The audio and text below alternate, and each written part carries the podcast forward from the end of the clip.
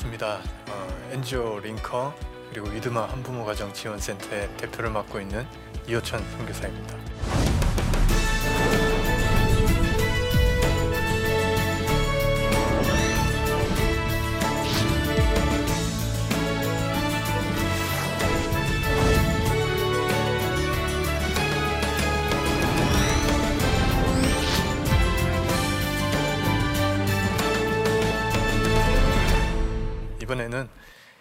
우리 이웃 중에 어떤 어려움이 있는 이웃이 있을 때 어떤 마음으로 어떻게까지 도와야 되는지 이것들에 대해 좀 얘기를 해보려고 합니다.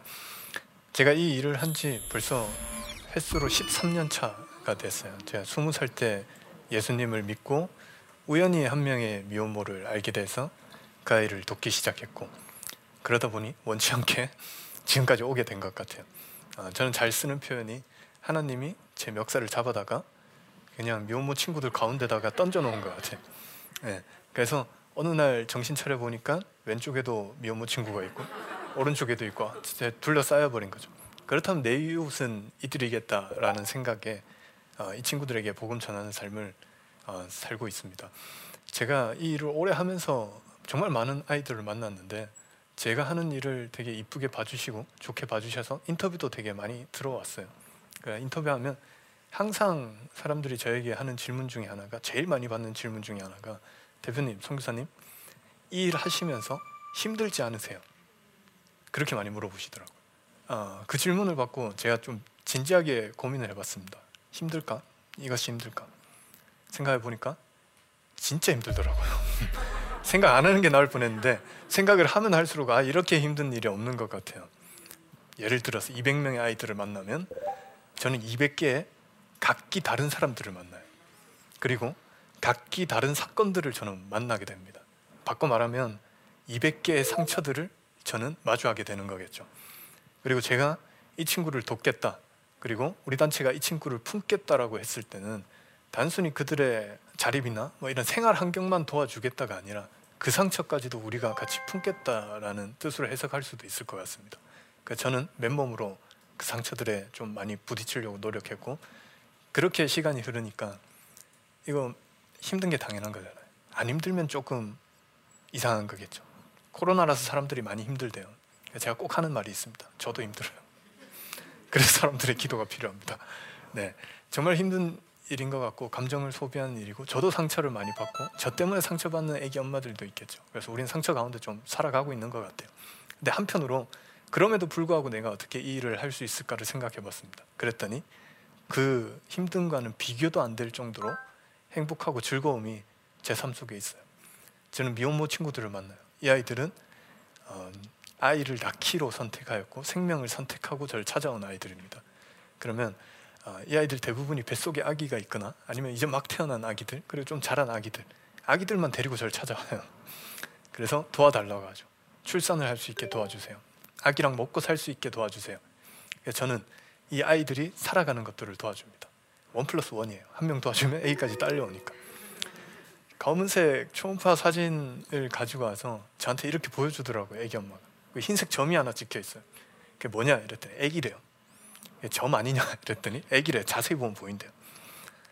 무슨 말도 안 되는 소리야. 검은색에 흰색 점 찍혀 있는데 자세히 봐도 점은 점이잖아요. 근데 이 일을 오래 하다 보니까 이제는 보면 얼굴도 보여요. 손 손가락도 보이고 눈, 코, 입도 보입니다. 제 별명이 안산 산파 할아버지예요. 저희 통해서 이제 하도 아기들이 많이 태어나니까 제가 결혼식 때그 초음파 속의 아기가 이제 꽃가루를 이렇게 뿌려주더라고요. 달리면서 너무 신기했어요. 점이었던 아이가 사람이 돼서 내 결혼식까지 축, 축하해주고 말을 하고 뛰어다니고 저는 이게 저의 인생의 가장 큰 축복이라고 생각합니다. 생명의 탄생부터 자라나는 것들을 내가 볼 수 있는 것, 그리고 그 생명을 선택한 엄마들을 내가 도와줄 수 있는 것, 그리고 함께 이 아이들을 키워가는 것. 그러니까 당연히 그런 힘든 것도 당연히 이겨낼 수 있는 거겠죠. 어, 지금 할 얘기는 이런 생명을 선택하고 생명이 커가는 과정과 자라가는 과정과는 조금 반대되는 어, 생명이 죽어가는 이야기도 저희에게 얼마 전에 찾아왔어요. 작년에 저한테 또 전화가 왔어요. 전 주로 전화가 많이 와요. 전화가 많이 오는데 모르는 번호면 일단 긴장을 해요. 뭘까 이거는? 주로 새벽에 전화 오는 전화들이 많이 울어요. 많이 우는데 뭐라고 하는지는 잘 모르겠습니다. 그냥 그냥 막 울어요. 그냥 도와달라고 그렇게 해석하는 게 마음 편해요. 근데 이 친구가 또 전화가 왔어요. 막 울더라고요. 울길래 어, 물어봤습니다. 무슨 일이냐? 그랬더니 자기를 밝히는데 제가 아는 애예요. 어 그래 너 얘는 분명히 자립의 반열에 올라갔고 어느 정도 먹고 사는 것도 해결됐고 심지어 김장철이 되면 김치도 담그고 저한테 연락 와서 대표님 김치 좀 나눠드릴게요. 애기 엄마들 좀 주세요. 이렇게까지 얘기하던 친구였어요. 잘 살고 있는 아이인데 뜬금없이 새벽에 전화로 우니까 마음이 불안해지더라고. 무슨 일이야? 얘기해봐. 그랬더니 이 친구 그래요. 대표님, 아기가 갑자기 아파요. 아픈데 백혈병에 걸렸는데 희귀 혈액암에 걸렸습니다. 희귀병이래요. 그리고 자기가 어떻게 해서든 이거 해보려고 노력했는데 어, 아기는 오래 못 살 것 같습니다. 그리고는 막 울더라고요. 울면서 생각나는 사람이 선교사님밖에 없어서 전화 드렸어요. 좀 도와주시면 좋겠습니다. 얘기를 하더라고요. 여기서 도와달라는 게 뭘까요? 병원비겠죠, 당연히. 그래서 저는 별 생각이 없어요. 그래서 알겠다, 도와줄게. 그 내가 도와줘야지 누가 도와주겠냐? 내가 도와줄게. 병원비 얼마야? 물었어요. 그랬더니 어, 상상을 초월하는 금액을 얘기하더라고요. 저도 병원비가 뭐 이렇게 천만 원 단위로 크게 나온 건 처음 봤어요. 그 금액을 듣는데 그때부터 후회가 되더라고요. 나는 이 돈이 없고 도와주겠다 큰 소리는 쳤고 이거 어떻게 해야 될까? 그래서 일단 걱정하지 마라라고 얘기를 하고 전화를 끊었어요. 전화를 끊고 한참 고민했습니다. 한참 고민을 하니까 어, 방법이 없더라고요. 어떻게 도와줘야 될까? 어떻게 하는 게 최선을 다하는 걸까? 막 그런 생각도 들고 정작 제 통장에는 단돈 몇백만 원도 없고 우리 단체도 그 정도로 큰 돈은 없어요. 그리고 한 대상자를 위해서 그렇게 큰 돈을 쓴다는 것도 저에겐 좀 용기가 필요한 일이에요. 방법은 있을 것 같았어요. 그래도 그동안 저 이쁘다고 하는 많은 기업들도 있었고 저, 저 많이 도와주시는 후원자분들도 있으니까 다 전화를 했어요. 다 전화해서 돈 좀 주세요. 아기 도와야 됩니다. 돈 좀 빌려주세요. 했더니 그렇게 큰 돈은 다 없대요. 또 기업들한테 전화하니까 기업들도 그렇게 또 도와줄 수는 없대요. 점점 제가 고립되어 가더라고요. 어떻게 할까? 돈은 없는데 한참 고민하다가 저는 어떤 생각이 들었냐면 저도 인간이고 어, 그렇게 되니까 조금 비겁해지는 생각이 드는 게 마지막에는 어떤 생각이 드냐면 합리적인 생각을 좀 하고 싶었어요. 내가 지금 이 아이 전화를 받고 너무 감성적으로만 생각했으니까 합리적으로 한번 생각해 보자. 이 아이는 어차피 죽을 아이다 라는 생각이 들더라고요. 어차피 3개월, 4개월 남았다고 얘기를 했으니까 어차피 죽을 아이를 위해 돈을 몇 천만 원씩 이렇게 쓰는 게 옳을까? 살아날 가능성이라도 있다면 그 돈을 써서라도 우리가 뭐 어떻게든 해볼 텐데 돈을 어떻게 쓰든 구하면 될 텐데 4개월 뒤에 죽을 건데 도와야 될까? 그런 생각이 들더라고요. 한참 고민을 했습니다. 고민하다가 저는 어떤 합리적인 생각을 했냐면 그래 4개월만 내가 잠수를 타면 제 전화번호 내가 저장해놓고 안 받고 4개월만 잠수 타면 아기는 죽을 거고 죽고 난 다음에 차라리 장례를 도와주든 아니면 그 뒤에 엄마를 좀 위로해주든 그렇게 하면 괜찮지 않을까. 돈도 아낄 수 있고 그 돈으로 더 많은 애기 엄마들 또 도울 수도 있으니까 어, 그게 좀 합리적이지 않을까 그런 생각이 들더라고. 그래서 그때부터 제가 잠수를 탔습니다. 네, 웬만하면 새벽에 오는 전화도 안 받고 그 아이 번호 저장해서 전화 오는 것도 안 받았어요. 안 받고 어, 도망을 친 거죠. 도망을 쳤고 그냥 위에서 기도만 좀 해주자 그런 마음을 가지고 그냥 그렇게 지냈던 것 같아요. 지냈는데 이게 알게 모르게 저한테도 스트레스가 됐는지 어, 마음이 많이 불편하더라고. 근데 이 사람이 스트레스를 계속 받으니까 이게 꿈에 나오기 시작하더라고요. 꿈 속에서 아기가 나오더라고요. 백혈병에 걸린 아기였어요. 그리고 하나님이 나왔어요. 그리고 아기가 하나님 앞에 이렇게 서는 게 제 꿈에 나오더라고요. 그렇게 보는데 하나님이 아기를 이렇게 안아주시면서 꿈속에서 아기를 막 쓰다듬어 주시더라고요. 그리고 물어봐요. 너 그 땅에서 어땠어? 힘들었어? 아팠어? 이렇게 물어보더라고요. 아기가 꿈속에서 되게 해맑게 아니요 안 아팠어요. 견딜만 했어요. 그 저, 그래도 지금은 괜찮아요. 이렇게 얘기를 하더라고. 그러니까 하나님이 그래 수고했다. 그 땅에서 너무 수고했다. 여기서는 아픔도 없고 눈물도 없으니까 여기서 이제 행복하게 지내자 이렇게 얘기를 하시더라고. 그러면서 하나님 깜빡했다는 듯이 그 아이에게 물어봐요. 근데 내가 그 땅에서 너 같은 아이들을 위해서 너처럼 아픈 아이들을 위해서 내가 선교사 한 명 보내놨는데 이호천이라는 선교사 보내놨는데 만났니? 내가 그, 그 아이한테 이호천한테 성경으로 엄청나게 이웃을 사랑해야 된다고 그렇게 강조를 했는데 내가 작은 자 하나 돌본 거 나한테 하듯이 해라고 그렇게까지 얘기했는데 걔 만났지? 걔가 많이 도와주지 않았냐? 그래도 그렇게 힘든 상황 가운데서 걔가 있으니까 좀 힘이 되지 않았어? 이렇게 물어보더라고 그러니까 애기가 되게 갸우뚱거리면서 아니요 그런 사람 본 적도 없는데요 이호춘 선교사님 돈 때문에 잠수 타셨는데요 이렇게 얘기를 하더라고 그렇게 얘기를 하니까 하나님이 굉장히 멋쩍어 하시면서 뒤통수를 끌으시면서 아 그럴 리가 없는데 걔가 그럴 리가 없는데. 그러다 제가 꿈에서 깨버렸어요. 개꿈이죠. 저는 개꿈이라고 믿고 싶었습니다. 근데 막상 그렇게 되니까 마음이 너무 불편하더라고요. 어떤 생각이 드냐면 나한테는 저 아이 엄마와 아기가 많은 미혼모 친구들 중에 한 명이지만 쟤들한테는 내가 유일한 한 명이라는 생각이 들었어요. 쟤들이 살아가는 세상에서는 내가 유일한 선교사일 거고 저 아이들이 지금 겪고 있는 상황과 환경 속에서는 내가 유일한 크리스천이 될 수도 있겠구나. 그래서 하나님이 나를 부르셨고 나를 보내셨던 거구나. 그런 생각이 들더라고요. 참 무섭습니다. 누군가의 유일한 사람이 된다는 것. 그리고 누군가의 기도 응답이 된다는 것. 그래서 부끄러운 마음을 가지고 그 아이 엄마를 다시 만나러 갔어요. 달려갔어요. 부산에 있었거든요. KTX를 타고 급하게 내려갔어요. 내려가서 제가 꼭 해주고 싶은 얘기가 있었어요. 아이 엄마를 만나러 갔더니 아기는 또 무균실에 들어갔고 중환자실을 계속 반복하는 상황에 애기 엄마는 울다 쓰러지다를 계속 반복하고 있는 상황이었어요. 너무 후회가 되더라고요. 조금만 더 일찍 올 걸. 애기 엄마한테 얘기를 했어요. 나는 도망치고 싶은데 선교사 선교사로서 도리를 다하러 왔다. 그러니까 너도 애기 엄마로서의 도리를 다하자. 우리 남은 시간이 얼마 남지 않았지만 하루를 살아도 생명은 생명이니까. 그리고 하루를 살아도 너의 아들은 너의 아들이니까. 그리고 하루를 살아도 나는 보냄 받은 사람이니까.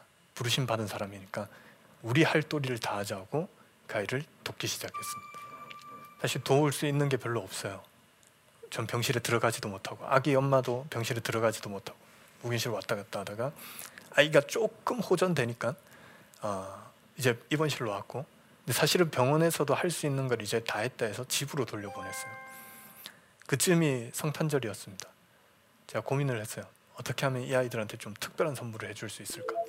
제가 전화를 해봤어요. 아기한테 받고 싶은 선물 뭐 있어? 이렇게 물어봤습니다. 그랬더니 아기가 어, 펜타스톰 5단 합체 장난감을 갖고 싶대요. 그러면서 애기가 덧붙여요. 산타 할아버지가 그거 사줬으면 좋겠어요. 그거 선물해줬으면 좋겠어요. 자, 아픈데 안 울고 잘 참았으니까 산타 할아버지가 어, 이것 좀 갖다 줬으면 좋겠어요. 근데 거기다 대고 제가 산타 할아버지는 비성경적인 인물이야 이렇게 얘기를 할 수는 없잖아요.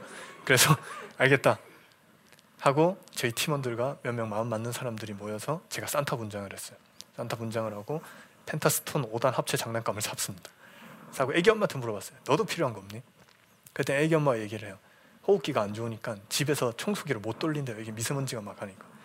대표님 미세먼지 필터가 달린 청소기 좀 좋은 게 필요해요. 하더라고. 얼마인데 하니까 필터 달린 거 또 엄청 비싸더라고. 알겠다. 이거 내가 사줄게. 그러니까 살려고 봤더니 법인 돈으로 그렇게 선물을 막 살 수는 없겠더라고요. 저희가 어떻게 해야 될까? 참 이렇게 마음은 많은데 돈은 없고 그러다가 어느 날 제 와이프가 저한테 얘기를 하더라고.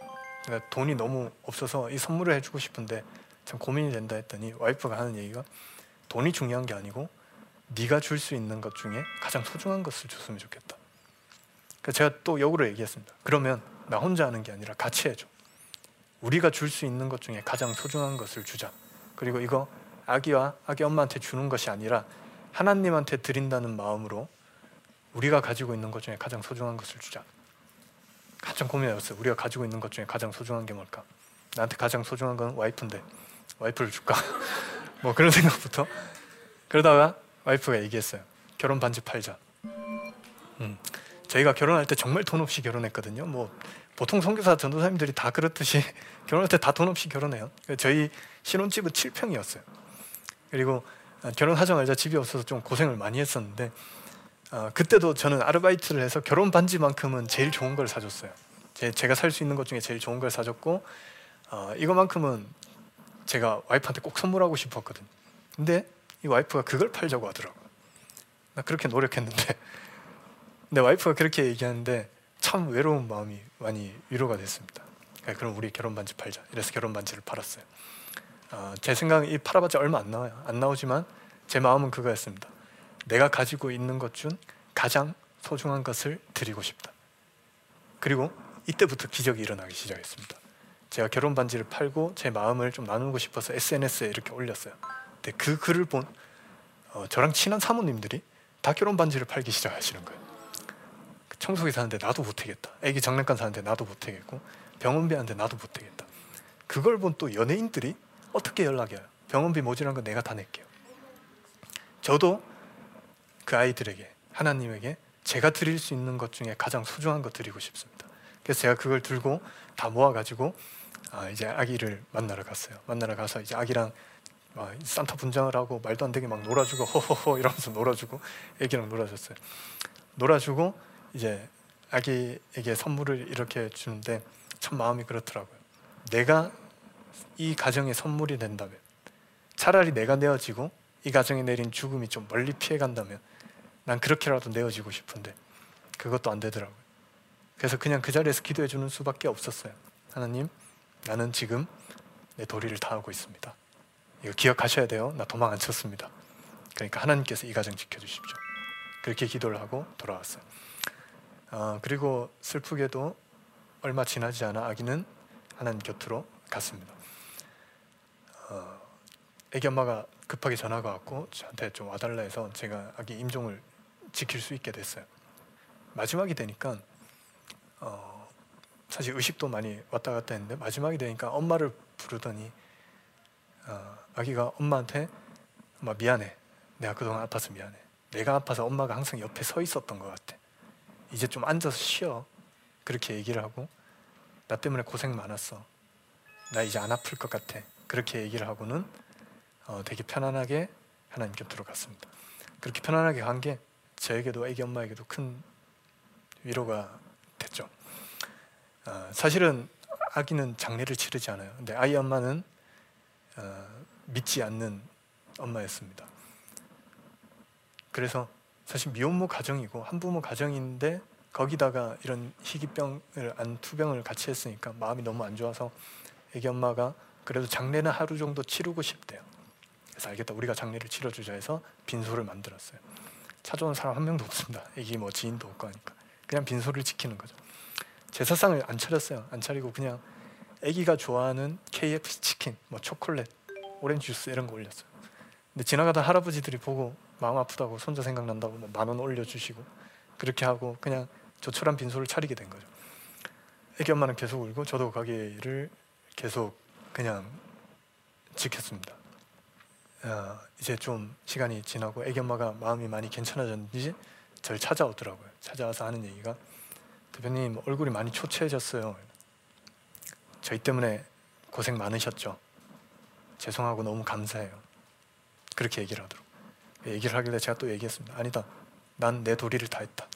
너도 엄마로서의 도리를 다 했으니까 죄송하다는 말, 고맙다는 말 하지 말자. 그랬더니 애기 엄마가 또 얘기를 하더라고. 그걸 대표님 안 만났으면 우리 어쩔 뻔했어요. 되게 외롭게 힘들게 싸웠을 것 같아요. 너무 감사해요. 그러더라고. 그래서 제가 또 아니라고 했어요. 아니야, 난 처음에 조금 도망친 것도 후회스러워. 조금만 더 일찍 내가 왔더라면, 조금만 더 시간을 많이 가졌더라면, 조금만 더 가까웠더라면 내가 훨씬 더 그 시간들을 함께 할 수 있었을 텐데 그런 얘기 하지 말자 이렇게 얘기를 했어. 그랬더니 이 애기 엄마가 이번엔 뭐라고 얘기하냐면 대표님 근데 궁금한 게 있는데요. 만약에 저와 같은 아이들이 또 나타난다면 이번에 너무 고생하셨잖아요. 또 도와주실 거예요? 그러더라고. 그렇게 얘기를 하는데 대답을 못 하겠어요. 너무 아팠거든요. 저도 너무 힘들었고 항상 생명의 탄생만 보다가 죽음은 처음 겹해 봤어요. 그냥 가만히 있으니까 얘기 엄마가 한마디 더 물어보더라고. 근데 진짜 하나님 있어요? 성교사님 진짜 하나님 때문에 이 일 하시는 거예요? 이렇게 물어보더라. 그제서야 제가 고개를 들어서 애기 엄마를 봤어요. 애기 엄마가 했던 이야기들이 저에게 했던 질문들이 그때서야 하나님이 저에게 하시는 질문들 같았어요. 하나님이 이 아이를 통해서 저한테 말씀하시는 것 같더라고. 효천아, 얼굴이 많이 초췌해졌다. 너네 이 가정 때문에 고생했지, 수고했다. 그래도 만약 네가 이 아이들 안 만났으면 얘네들 어쩔 뻔했니? 정말 외롭게 살아가다가 그렇게 하지 않았겠니? 너 잘했어. 근데 효천아, 만약에 너 또 이와 같은 상황 내가 또 만든다면 또 이런 애 내가 너한테 보낸다면 너 계속 할 수 있겠니? 그때서야 하나님이 나한테 물으시는 것 같더라고. 아멘이라고 대답해야 되는데 대답을 못 하겠어요. 하나님 나, 나도 너무 아팠어요. 나도 너무 아팠어요. 나도 위로받고 싶고 나도 내 상처가 아픈 사람입니다. 두 번은 못 하겠어요. 그랬더니 하나님이 아이 엄마를 통해서 마지막으로 질문해 주신 것 같아요. 너 정말 나 사랑하니? 너 사실 이 일 모든 거 나 사랑하기 때문에 나 때문에 하는 거 아니니? 이렇게 물어보시더라고요. 그 질문에 저는 무너졌습니다. 아멘. 또 이런 아이들이 온다면 주님 상처 한두 개 나는 걸로 엄살을 안 내고 기쁜 마음으로 또 달려가겠습니다. 아, 그리고 지금까지 시간이 흘러오게 된 것 같아요. 그 다음부터 제가 조금 이상해졌어요. 사실 똑같은 일을 하고 있고 똑같은 아이들을 만나고 있고요. 저는 사무실에 가면 아직도 그런 아이들이 저를 많이 찾아옵니다. 예전에는 그런 아이들을 보면 내가 도와줘야 되는 아이들 한 명, 두 명으로 밖에 보이지 않았던 것 같아요. 근데는 이제 걔네들이 어떻게 보이냐면 저 아이들에게 살아가는 세상에서 저 아이들이 가지고 있는 환경에서 마지막 크리스천은 내가 아닐까. 저 아이들이 살아가는 세상에서 유일한 크리스천은 내가 아닐까. 유일한 마지막 이런 단어들은 참 사람에게 책임감을 주는 것 같아요. 어, 오늘 이 강연을 통해서 여러분들에게 얘기하고 싶은 것은 바로 이것들입니다. 우리 주변에 있는 이웃들 그리고 사회적 약자들, 여러분들의 친구, 관계를 가지고 있는 사람들 어쩌면 그 사람들에게 유일한 사람은 여러분들이 될 수 있습니다. 더 무서운 얘기는 그 사람들이 살아가고 그 사람들이 가지고 있는 환경 가운데서는 어쩌면 여러분들이 유일한 크리스천이 될 수도 있습니다. 어떻게 하면 유일한 크리스천으로 우리가 마지막 크리스천으로 우리 이웃들을 돌볼 수 있을까요? 돈이 중요할까요? 방법이 중요할까요? 제가 찾아낸 방법은 그 환경과 상황 가운데서도 그 작은 자 하나를 하나님 대하듯 내가 줄 수 있는 가장 의미 있고 소중한 것들을 내어놓기 시작할 때 그때부터 그 이웃들은 위로를 받을 것이고 그때부터 하나님이 일하게 된다는 것을 어, 이 아픈 시간들 통해서 깨닫게 되었습니다. 여러분들도 우리 이웃들 대할 때 동일한 하나님의 시선을 가지고 어, 사랑으로서 이렇게 후회 없이 저처럼 도망치지 마시고 처음부터 순종하는 마음으로 함께 해주시기를 예수 그리스도의 이름으로 축복합니다. 네, 감사합니다. 제 강의는 여기까지고요. 혹시 질문이 있으시다면 네, 질문을 받도록 하겠습니다. 네. 저희들이 그 사회적 약자에게 그 도움을 주는 것에 있어서 그 올바른 태도나 기준이 있을지 궁금하고요. 또 그들에게 또 실질적인 도움을 줄 수 있는 방법에 대해서 조언 부탁드립니다. 네. 어, 우리가 사회적 약자를 바라볼 때 가장 중요한 것은 이들이 왜 사회적 약자인가를 똑바로 보는 것이 중요하다고 생각해요. 미혼모는 불쌍해요라고 사람들이 많이 얘기해요. 왜 불쌍한지는 몰라요. 그냥 혼자 아기를 낳아서 키우니까 불쌍한 거 아니에요? 뭐 이렇게 얘기를 하더라고요. 근데 혼자 아기 낳아서 키우면 다 불쌍합니까? 저는 그렇지 않다고 생각해요. 저희 부모님 세대들도 혼자 아이 낳아서 키우시는 분들 많았었고 그런 게 사람이 절대 불쌍한 자격 요건은 아니라고 생각이 들어요. 제가 느낀 거는 한국에는 가족 구조가 4인 가족이 보편적이에요. 보편적인 가족 구조 속에서 이 아이들은 한부모 가족입니다. 그러니까 일과 가정이 양립될 수 없고 오롯이 혼자 부담으로 되는 거겠죠. 코로나가 시작됐어요. 아기들이 어린이집에 못 보냈습니다. 그러면 일반적인 가정이라면 엄마가 아이를 돌보고 아버지는 직장에 나가서 일을 하겠죠. 근데 저희들은 일과 가정 두 개 다 이 하나의 몫이에요. 그렇게 되면 이 직장을 그만두고 아기를 데리고 와야 돼요. 사정이 더 안 좋아질 수밖에 없겠죠. 저는 그래서 이 아이들이 사회적 약자라고 바라보고 있습니다. 팔이 두 개 있는 사람이 팔 하나 있는 사람 보고 아, 저 사람은 불쌍해라고 얘기하는 거는 어, 마음의 감동이나 뭐 이런 그런 게 아니라 적선밖에 안 되는 거겠죠. 어, 정확히 저 사람이 왜 약자인지를 우리가 분명히 아는 것 그리고 너는 이것 때문에 사회적 약자지 절대 네가 불쌍해서가 아니야라고 똑바로 말해주는 것 그게 어, 우리 이웃을 돕는 시작이라고 할 수 있고요. 사실은 많은 사람들이 관심이 없습니다. 이웃을 돌보는 일에. 근데 조금만 관심 가져 보시면 지역마다 우리가 살고 있는 동마다 이런 단체들 꼭 하나씩 다 있어요. 정부에서 운영하는 것도 있고 선교 단체들도 많고요. 그런데다가 그냥 전화만 한번 해보세요. 전화하셔서 나 돕고 싶습니다. 이렇게 얘기를 하면 아마 굉장히 환영할 겁니다. 어, 언제든지 오시라고 이렇게 얘기하실 거예요. 그러니까 작은 것부터 하나씩 실천하기 시작할 때 우리가 어, 이웃을 본격적으로 더 돕고 사랑할 수 있는 시간이 될 것 같습니다. 물론 저희 단체도 열려 있습니다. 네, 저희 단체는 경기도 안산에 있고요. 좀 오는 게 불편하지만 어, 오시면 되게 즐겁게 이렇게 할 수 있고 어, 제가 생각할 때 또 도움이 필요한 것이 주사랑 공동체 베이비 박스라고 불리고 이종락 목사님이 계신 곳이에요. 거기도 정말 봉사의 손길이 많이 필요해요. 네. 저희 또 되게 재밌는 게 뭐냐면 그 단체도 그렇고 저희 단체도 그렇고 저희는 NGO 단체이기 때문에 종교적인 색깔을 마음대로 못 내요. 이런 CGN TV나 이런 종교 단체 와서야 제가 하나님 얘기를 마음껏 하지 평소에는 못 해요. 못 하니까 봉사자들도 넌 크리스천들이 엄청나게 찾아와요. 그럼 저는 이제 계산해봐요. 제가 되게 소심한 사람이라서 이번 주에 봉사자가 넌 크리스천이 10명, 크리스천이 1명. 크리스천들이 좀 더 많이 왔으면 좋겠다. 괜히 기가 죽고 제가 부끄럽고 이럴 때가 많이 있습니다. 그러니까 어, 여러분들 좀 많이 여유로운 시간에 또 여유롭지 않다면 시간을 내서라도 여러분들이 가장 소중히 여기는 시간에 이런 일들 함께 해주셨으면 감사하겠습니다. 끝까지 들어주셔서 너무 감사합니다. 어, 저를 위해서 저 저희 단체를 위해서 기도 많이 부탁드리고요. 어, 하는 일 함께 응원하시면서 참여하시면서 이 일들이 저의 일과 우리 단체 일로만 끝나지 않고 우리 동역하는 한국교회와 크리스천들이 함께 해나가는 일이 되었으면 감사하겠습니다. 감사합니다. 이번에는 어떤 어려움이 있는 이웃이 있을 때 어떤 마음으로 어떻게까지 도와야 되는지 얘기를 해보려고 합니다. 저는 미혼모 친구들을 만나요. 이 아이들은 아이를 낳기로 선택하였고 생명을 선택하고 저를 찾아온 아이들입니다. 우리 단체가 이 친구를 품겠다라고 했을 때는 자립이나 뭐 이런 생활 환경만 도와주겠다가 아니라 그 상처까지도 우리가 같이 품겠다라는 뜻으로 해석할 수도 있을 것 같습니다. 정말 힘든 일인 것 같고 감정을 소비하는 일이고 저도 상처를 많이 받고 그럼에도 불구하고 내가 어떻게 이 일을 할 수 있을까를 생각해 봤습니다. 그랬더니 저 아이들이 지금 겪고 있는 상황과 환경 속에서는 내가 유일한 크리스천이 될 수도 있겠구나. 어떻게 하면 유일한 크리스천으로 우리 이웃들을 돌볼 수 있을까요? 그 작은 자 하나를 하나님 대하듯 내가 줄 수 있는 가장 의미 있고 소중한 것들을 내어놓기 시작할 때 그때부터 하나님이 일하게 된다는 것을 깨닫게 되었습니다. 함께 응원하시면서 참여하시면서 크리스천들이 함께 해나가는 일이 되었으면 감사하겠습니다.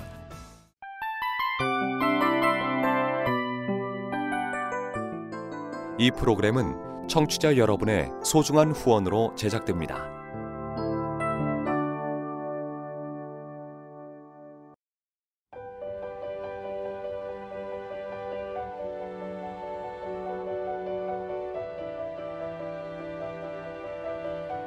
세상에는 수많은 교회들이 있지만 더 깊이 있는 말씀 강해를 찾기 위해 크기로만 교회를 선정하지 않습니다. 보다 좋은 영적 콘텐츠를 더 많이 나누기 위해 방송비를 받지 않습니다. 1년 365일 복음만 전하고 싶어서 우리는 광고를 하지 않습니다. 온누리의 복음을 땅끝까지 CGN TV와 함께 땅끝 성교사가 되주세요